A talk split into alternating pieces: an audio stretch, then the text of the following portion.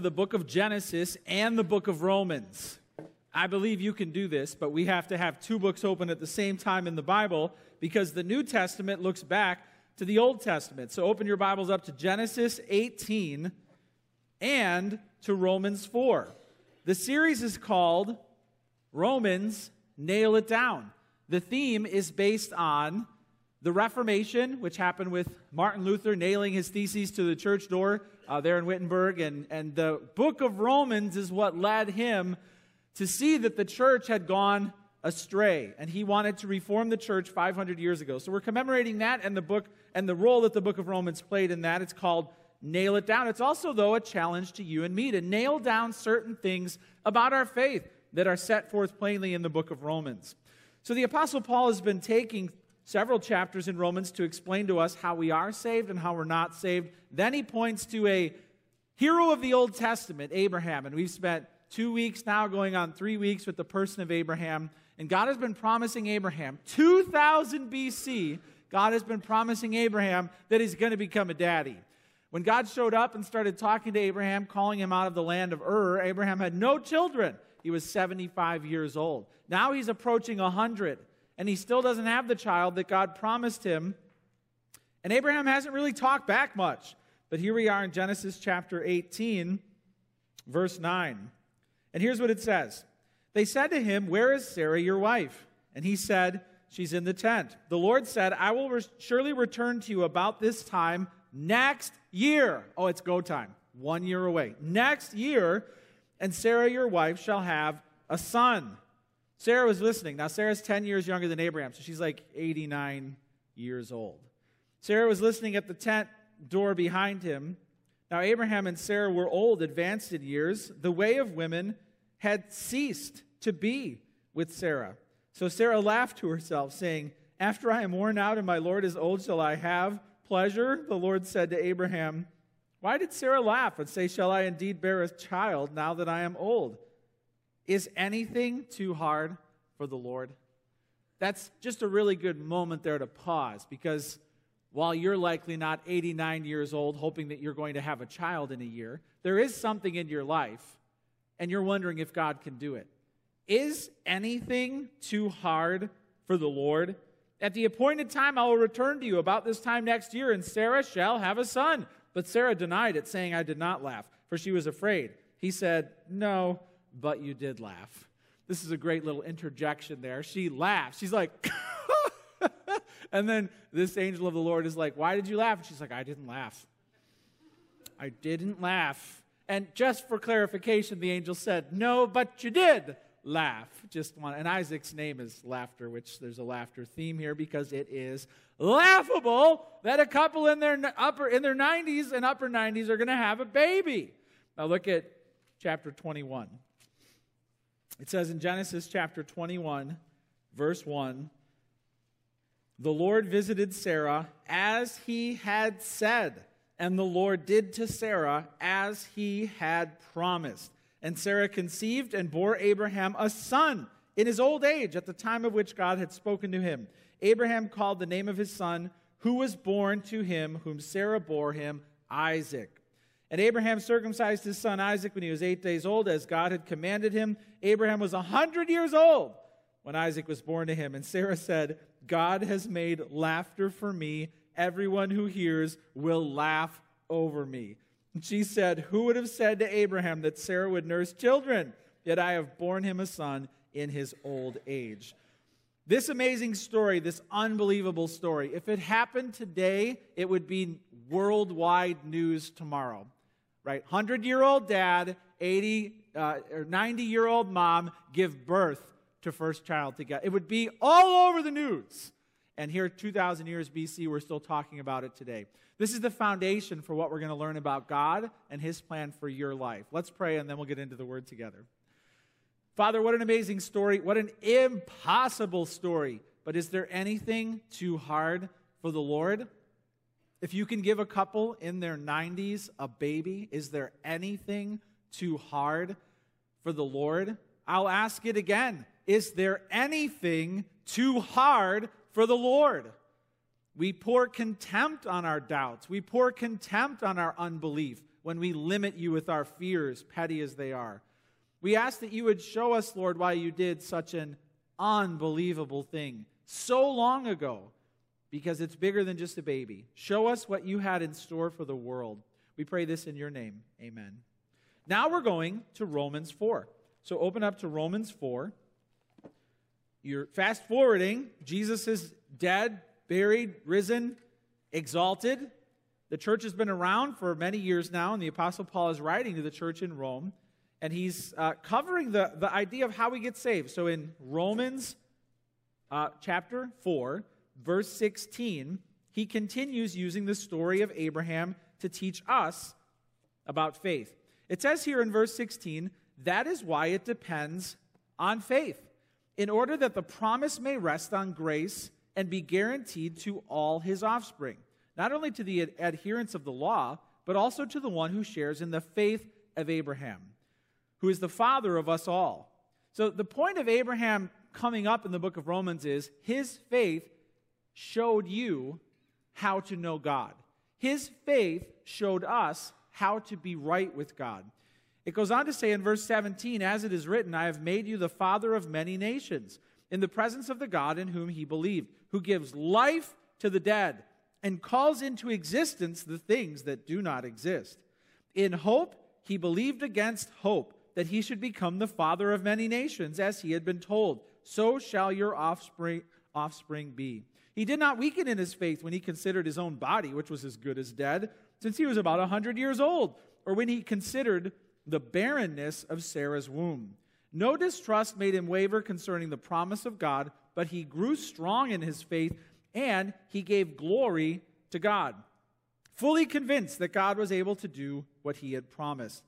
That is why his faith was counted to him as righteousness. But the words it was counted to him were not written for his sake alone, but for ours also. It goes on to say, who uh, and counted to us who believe him who raised from the dead Jesus our Lord, who was delivered up for our trespasses and raised for our justification. We're going to take this one section at a time, but the first thing you can write down in your bulletin is this Are you saved by grace through faith in God's promises? Abraham was saved by grace through faith in God's promises. God promised him a son who would lead to uh, more descendants than there are sand on the seashore.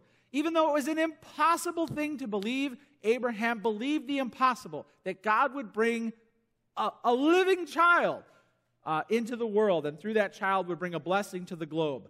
His faith mirrors our faith. Are you saved by grace through faith in God's promises?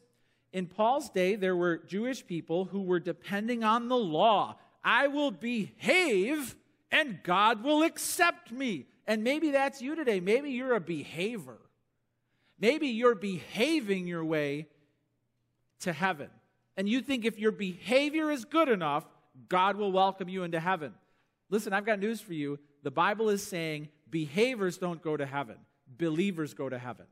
Are you a believer or are you a behavior? Do you want God to see your believing or do you want God to see your behaving? You should want God to see you're believing. Look what I'm believing, not look how I'm behaving. And here, are you saved by grace through faith in God's promises? It says in verse 16, that is why it depends on faith. It depends on faith. Faith in what? Faith that God can bring life from nothing, life from the dead. And there's many parallels here in what Abraham actually believed to what you actually have to believe. God can bring life from the dead. It says here in verse 17 God who gives life to the dead and calls into existence the things that do not exist. Uh, the parallel here is God is bringing a child from a childless, lifeless womb. When it says in the Bible that the way of women had ceased with Sarah, it means that she no longer had a cycle. She no longer, uh, each month, had an egg released that could become a child. That had long since stopped. This is why it's so laughable. She, her body couldn't actually produce the means to have a baby. And uh, Abraham was knocking on 100, so if he went do- to the doctor and sat down and was like, Doc, shoot straight with me. Give me the odds that I can actually father a child. The doctor would, wouldn't even have to look at the chart, 0%. No, no, just give it some thought. I mean, like, you know, in the medical community, there must be some research on this, but like, what are, what are the odds statistically that I could actually produce a child? 0%. None. Not even a fraction. Zero. And the fact that God put a baby there shows that he can bring life from death, a dead womb. He can bring life from death. He can also, and this echoes back to Genesis, he can call life forth from non existence. Just like he called the universe forth from nothing, so he can call forth life from nothing. And that is our God. God bringing life from death, God bringing something from nothing, is what our faith is based on. The Bible focuses on the strength and certainty of Abraham's faith in the impossible. He believed the impossible promises of God, that God can bring life from the, from dead, from the death, that God can bring something from nothing. And this is what you and I must be, believe that God can bring life from death, that He can bring something from nothing. In Genesis 3 7 to 14, it says, Know then that it is those of faith who are the sons of Abraham. And the scripture, foreseeing that God would justify the Gentiles by faith, preached the gospel beforehand to Abraham, saying, In you shall all the nations be blessed. So this is a global truth. So then, those who are of the faith are blessed along with Abraham, the man of faith. The point is this we are saved by grace through faith in God's promises, not by behaving, by believing. God took Abraham outside before this and showed him the stars and said, Look, your descendants are going to be that many. And Abraham went like this. And that's how he got saved. I joked yesterday that if somebody, or last week, that if somebody ever says to you, Well, what makes you so special? Why are you going to heaven? Just be like this. Here, I'll show you. You ready? You want me to show you again? Watch. What are you doing? I'm believing. What? It has to be harder than that. No. No, 2000 BC. There's this old guy who did this, and he got to go to heaven. It's believing, not behaving, that gets you into heaven. Are you saved by grace through faith in God's promises? The word grace means you get something that you can never deserve. So, all of the uh, leaders from this church, the men who lead small groups or ministries, we got away for a two day retreat up in Michigan uh, Friday and Saturday this week. So I got a picture here of Pastor Mark leading a devotion up there. But here we are at a retreat center. It's just gorgeous up near Grand Rapids, Michigan. And we, we had to drive through the icy terrain to get up there. Like cars spun out everywhere. And even on the way home yesterday, I was clinging to my steering wheel as we were watching cars spin out and trucks going by so quickly. It was worth it though, because there we were at this retreat center and uh, here we are in a devotion time, just learning about what it means to be men who follow hard after God. Now, this retreat center, I just have to boast a little bit about our, our fun up there. There were snowmobiles, there were outdoor vehicles, there was ping pong, uh, there, there was we, you know, th- there was more food than we even knew what to do with. There was an entire freezer filled with ice cream, and we could just eat it at all hours of the day. Are you jealous? I know you're jealous. And then, and then, it, it was so awesome. And we, here's the thing we didn't have to pay anything for it because it is offered to us as a ministry by the couple that owns it. And they love to bless churches who want to bring leaders up and to have a retreat. So we ate like three awesome meals a day. And, and they had candy out all the time. You could just have candy anytime you want. And we got to use all their toys, and we didn't have to pay anything. We, they were just like, there you go. There was a hot tub.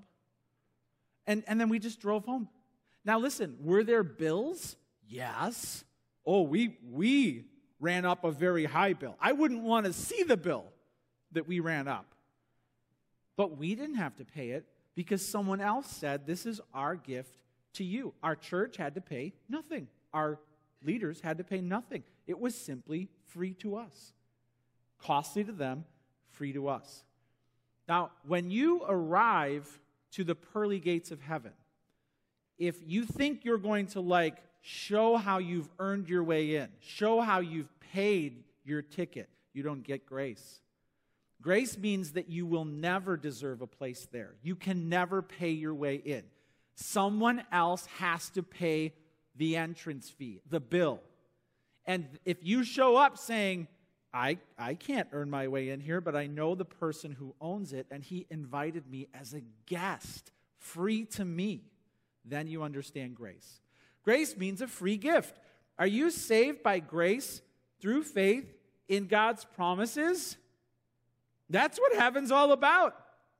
In John 8 56 to 59, it says this Jesus said, Your father Abraham rejoiced that he would see my day. He saw it and was glad. So the Jews said to him, You are not yet 50 years old, yet you have seen Abraham? Jesus said to them, Truly, truly, I say to you, before Abraham was, I am. So they picked up stones to stone him, but Jesus hid himself and went out of the temple. Now, I could talk about this verse the whole morning, but the point I want to make is Jesus said, Abraham saw my day and was glad. Abraham's faith looked ahead to Jesus. Abraham believed and it was credited to him as righteousness. That's what Jesus brought to the earth. He fulfilled the promises made to Abraham. So, my question to you, based on what the Bible says here, look at verse 18. In hope, he believed against hope that he should become the father of many nations. Are you of the faith of Abraham? Do you believe the impossible promises of God? It says in verse 21 fully convinced that God was able to do what he had promised. Are you fully convinced that God did what he promised in the Lord Jesus Christ? The second thing you can write down is this as we get more detailed into what we actually believe. Are you born again to eternal life? Are you saved by grace through faith in God's promises? And number two, are you born again to eternal life? It says in verse 17, As it is written, I have made you the father of many nations, in the presence of the God in whom he believed, who gives life to the dead and calls into existence the things that do not exist. You need life that you can't give yourself. God, what God did in bringing Isaac into the world is a portrait of what he must do to you. He must give you life because your starting point with him is death. The Bible describes the human condition not as you being bad, not, not I mean, that's true, but it's not just that you're bad, uh, it's that you're dead, spiritually dead to God. That's a bad starting point, which means your need is not for somebody to make you better, but for somebody to give you life, for someone to make you alive. Are you born again to eternal life? Just as God gave life to Abraham and Sarah through Isaac, has He given you life from death? Are you born again to eternal life? There was a uh, movie that came out several years ago. I didn't see it. So if it's a terrible movie, don't come up to me and be like, I can't believe you watched that. I, I didn't see it. All right, I didn't see it. But the premise of the movie is very interesting. The movie is called Warm Bodies. Here's a picture of the, uh, the movie. It's a story about a zombie who falls in love with a human. Aww. It's kind of a Romeo and Juliet, except Romeo's dead. You know, it's one of those new takes on these old love stories. But the whole point of the movie is that lo- love from this girl brings the zombie back to life. Isn't it adorable? But one of the things this zombie says is fascinating. At the beginning of the book, actually, the zombie says this I'm dead, but it's not so bad. I've learned to live with it. I'm dead, but it's not so bad. I've learned to live with it. That's actually very accurate in describing your spiritual starting point with God. You're dead, but you've learned to live with it. Maybe you've never understood your primary problem in life is that spiritually you're dead. You're living, but you have no spiritual life without Christ. You're dead to God. And unless something changes that, death will continue on after this life. That's called the second death. Death is our starting point. Life is what God must do for us. We have no life spiritually. And then comes Jesus, who offers us a love that will bring us back to life. That is a beautiful story. Are you born again to eternal life? There's a lot of false teaching out there about our spiritual condition. Some people teach us that we are divine. You're divine. There's a spark of God in each one of us, and you just need to find it and nurture it. False. The Bible says that we were created in God's image, but then sin brought death, which means there is not this living spark of divine in us. It's lacking, it's gone. And we can't get it back without God taking action on our behalf. Some people say we're good. We, we are good, and our better angels will prevail if we just get society right and we stop messing people up. We just need to take our hands off and let people develop, and, and their goodness will bloom like a flower. And we say, no, we are not fundamentally good. We're fundamentally dead. Other religions acknowledge the problem, but then they teach a works based path to fulfillment. You, you do these five things or these ten things or these things every day, and then, and then you might get to where God wants you to go. And we think that's fundamentally flawed because it doesn't line up with our basic problem. Our basic problem is not that we morally need to level up, our basic problem is that we need to come back to life. Come back to life. Are you born again to eternal life? We must be born again. I like what Stuart, Stuart McAllister says. He's a member of the RZIM speaking team. He said this People don't know where their unhappiness comes from. Do you know miserable people? Are you a miserable person? Don't answer. It's an internal question. People are so miserable. And yet, I like what he says people don't know where their unhappiness comes from. If you trace it all the way back to the source, it's not their financial problems, it's not their boss, it's not their parents, right? It all the way, all the way back upstream. Their problem is they're spiritually lifeless before God. That's where it all begins. And if you can't take care of that primary problem, nothing else will get fixed. Faith has a past tense. And the point is this the Bible teaches that we have to believe the impossible, that God sent a miracle child into the world Jesus Christ. He was born of a virgin. Just like Isaac should have never been born, Jesus should have never been born. It's impossible. But he was born. And then he lived the perfect life. And then he died on the cross for you and me. Then he was thrown into a tomb, and on the third day he was raised to life. Faith in Jesus Christ, the miracle child who came down from heaven to rescue us, faith gives us new life. We're born again. And then we're saved, not because of our behaving, but because of our believing. Because we believe the impossible promise of God that He brought Jesus in miraculously, and then that He raised him to life miraculously.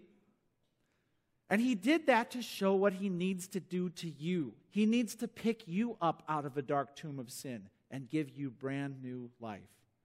Your faith needs a past tense. There needs to be a point where you ask Jesus to be your Savior and you are raised to new life. You come back from the dead. And then faith has a present tense. You walk with Jesus throughout your whole life. But faith also has a future tense. You see, there will be in the future a time when Jesus comes back and history ends, right? But until then, Christians will pass away. The Bible says that in the future, Jesus will call us back resurrected, bodily resurrected to stand before him in ultimate judgment. The future tense of our faith is that God will bring us back out of the grave literally, physically, never again to die. That's the past and the present and the future tense of our faith. Are you born again spiritually? If so, the day is coming in the future when you will be resurrected and physical death will stalk you no more. This is the promise of God. Now, this whole thought of coming back from the dead is really disturbing, right? I heard that they're remaking the Pet Sematary movie. I mean, have they learned nothing? How many of you had nightmares because of the Pet Sematary movie when you were growing up? I would, it's kind of like a movie you watch with one eye covered and you're like, no, what's happening? The last thing the world needs is cats that come back to life. I mean, they had their chance. Let's not give them another chance. Let's certainly not make them zombie cats, right? It's just a horrible thought. And, and Pet Sematary, you know, based on if some buddy or thing dies, you put it in this Indian bright cemetery, and then boom, it comes back to life. But there's problems because those beings are now wicked. You know, that's the whole premise of the movie. So I hope you don't see it. I'm not going to see it. La- I've already had nightmares about that movie. This whole idea of things coming back to life is like gruesome and, and, and, and disgusting. So listen, I just want you to know that I'm not talking about that. I'm not talking about zombies coming back to life. What I mean is this death has been stalking you your entire life, and everyone wants to know that they will escape death's icy claws, that you will live forever. You want your loved ones to live forever. You want to overcome death for good. So heaven isn't about like you coming out in like grave clothes with worms hanging off of you. Like you are glorified, living in light as a being who has been risen never to die again, a member of God's household for eternity. That's what I mean when I say God is going to call you back to life. But it has to happen spiritually before it happens physically. Christ must give you new life now. You must triumph over the grave now through faith.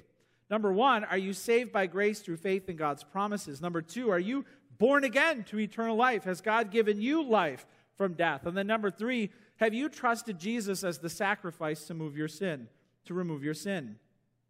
In verse 22, it says, That is why his faith was counted to him as righteousness. But the words it was counted to him were not written for his sake alone, but for ours also.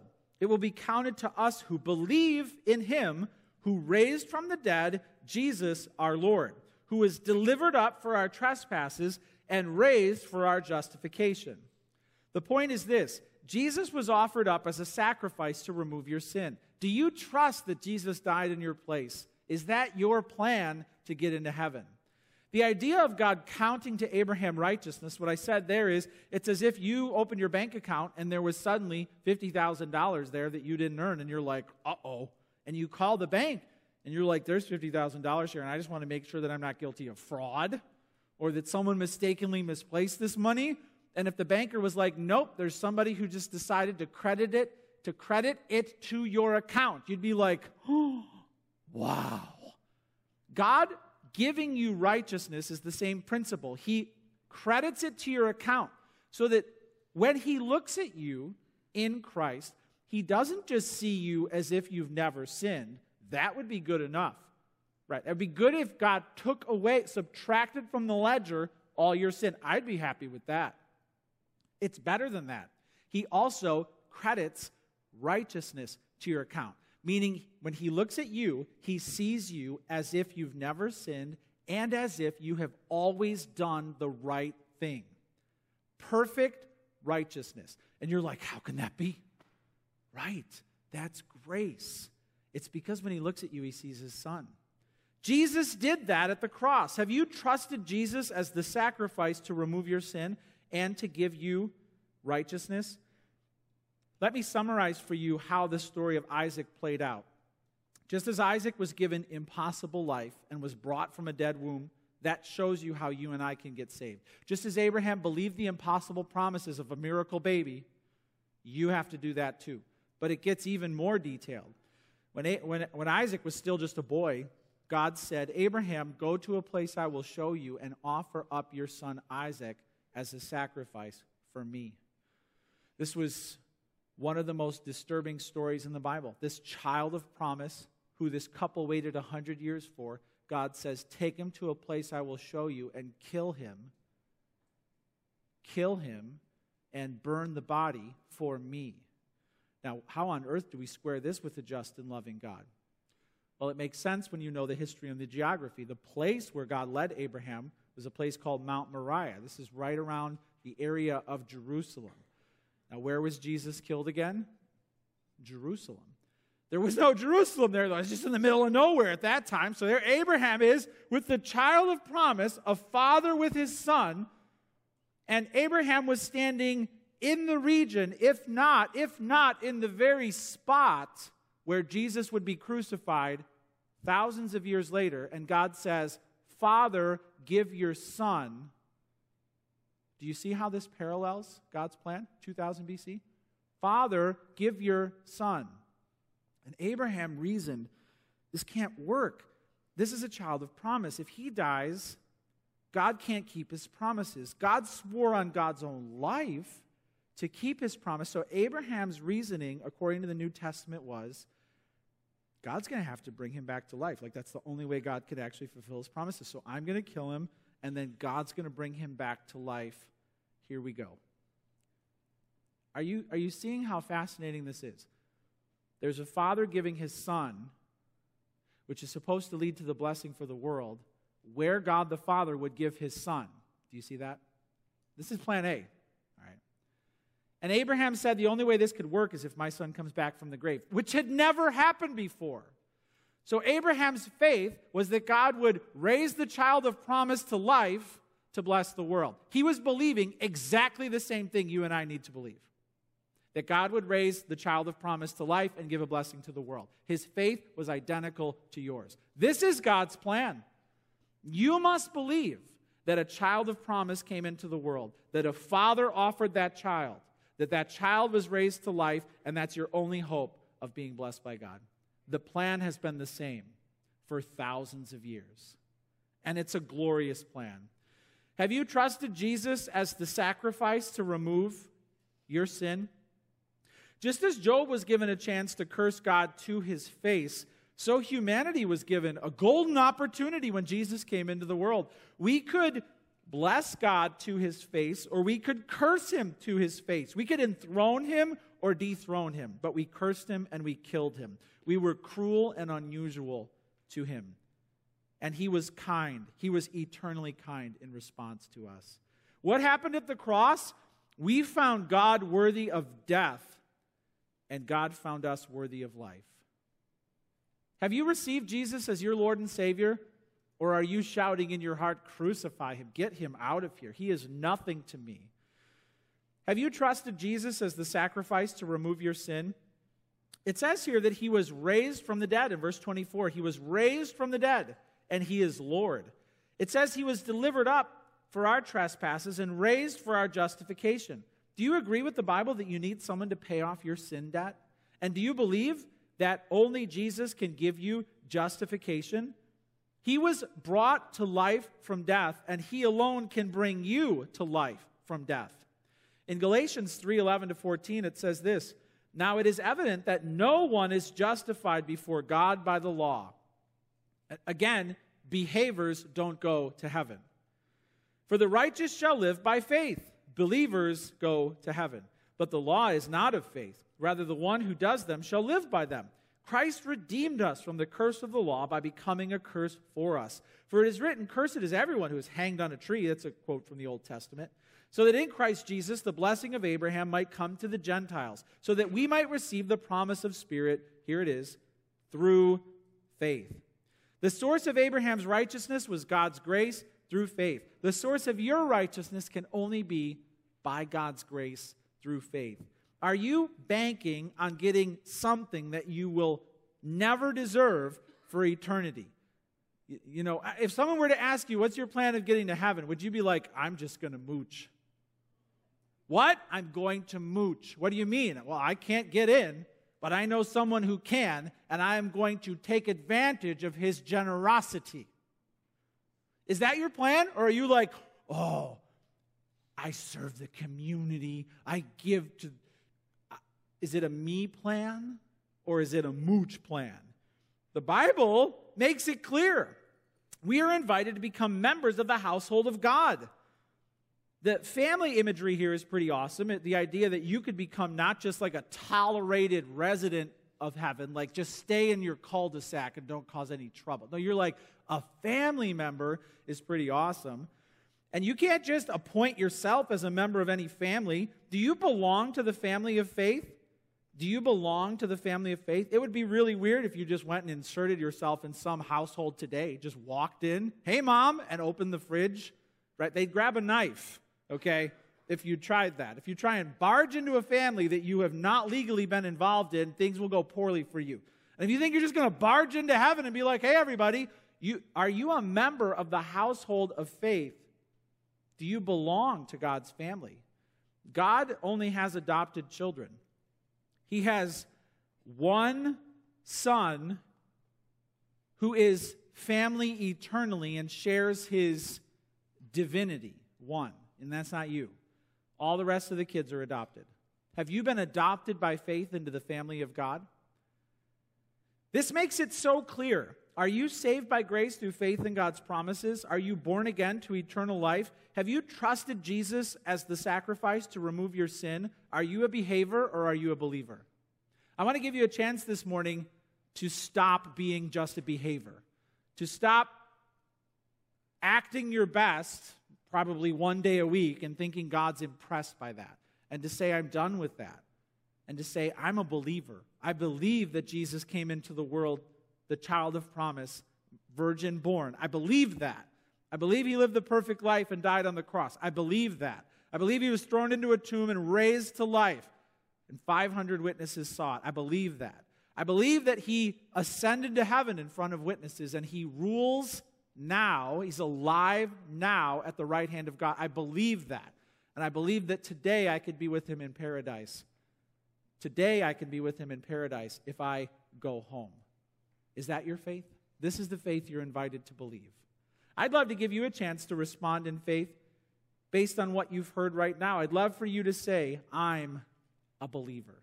Let's close our eyes and let's go to the Lord in prayer right now.